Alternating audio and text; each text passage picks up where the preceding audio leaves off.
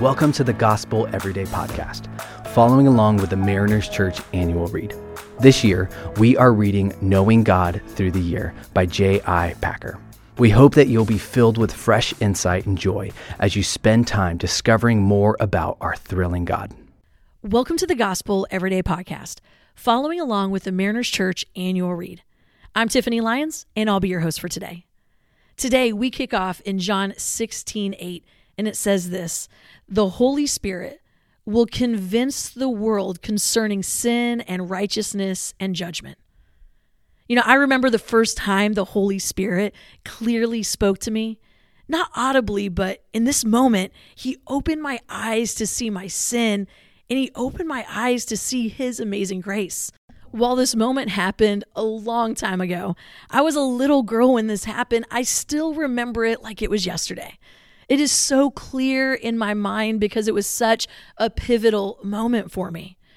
I grew up going to church. I grew up hearing all of the stories in the Bible, and I remember singing songs about God. I even felt this connection to God because my parents seemed to know God personally. And so I thought, man, I'm in because my parents have a connection to this God that we sing about, that we're learning about. And I remember it was this moment where I was having lunch with my dad, and we were talking about all of these things that we had learned at church. And it was like in that moment, the Holy Spirit whispered to my little girl heart and said, Tiffany, all of these stories that you're talking about, all of these stories that you've heard about, it's one big story of how much I love you, how much I want a relationship with you. And it was so clear in that moment that the Holy Spirit was drawing me to Himself. And that was the day that I prayed and I asked Jesus to be my Savior and my Lord. And you know, after that moment, I so wanted everyone else in my life to experience what I had experienced this amazing salvation that I now had. I had a relationship with the God of the universe, I had a relationship with Jesus, and it was changing everything in my life. I remember that I had this friend named Fiona, and one day my mom said that she was watching us interact, and she couldn't hear what we were saying, but she could see that I was very serious and I was very passionately telling Fiona something. And so when I came back in the house, she asked me, Tiffany, what were you talking about? And my mom told me that with much enthusiasm, I looked at my mom and I said, Mom, I saved Fenella. My mom asked me, What do you mean? And I said, Well, I told her about Jesus. I told her that she could get saved too. She could step into a relationship with Jesus too, just like I had done. But get this she said no. She said she wasn't interested. And so I heard her no, and I said, No problem. I'll pray on your behalf so that you can now have the salvation that I want you to have. And so I prayed for her, and I was sure that I had saved Fenella. I had good intentions, but I was totally off on how this whole thing worked. My mom took that opportunity to tell me about another important part of this whole thing called free will. She told me that I can't force anybody to choose to get saved. I can't force anybody to choose to say yes to Jesus. She gets to choose. She has the option to say yes or to say no. I learned early on that this amazing gift of salvation is not something that we force on anyone. You know, I think back to that moment when I said yes to Jesus. I wasn't forced. I sensed the Holy Spirit at work in my heart. In fact, I love what J.I. Packer says in today's reading.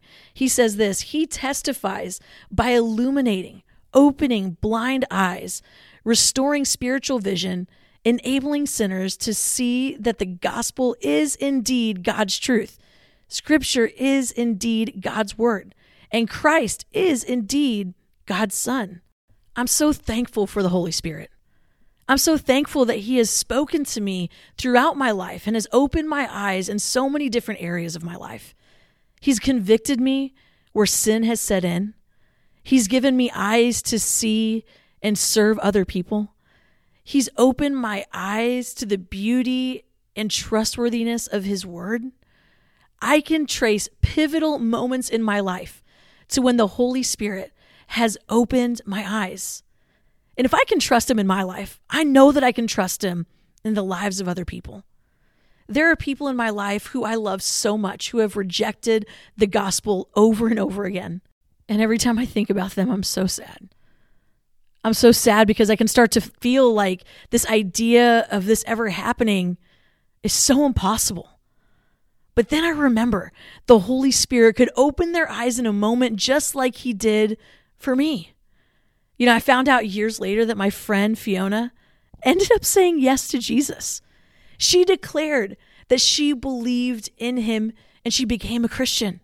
I know this happened because the Holy Spirit was so kind and opened her eyes and wooed her to himself. I also believe that he can do that with my other friends who have not yet said yes to him. What if today we pause to remember the moments in our lives where the Holy Spirit opened our eyes? What if we remember that moment where we said yes to Jesus for the very first time? We stepped into a relationship with Him. Our lives were forever changed because you and I in that moment, we were adopted into God's family and everything changed for us.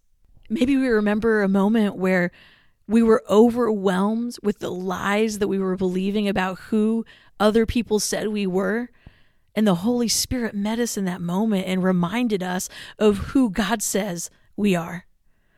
Maybe there were moments where we were caught up in sin, and the Holy Spirit, with his kindness, actually drew us to repentance and freedom from that sin.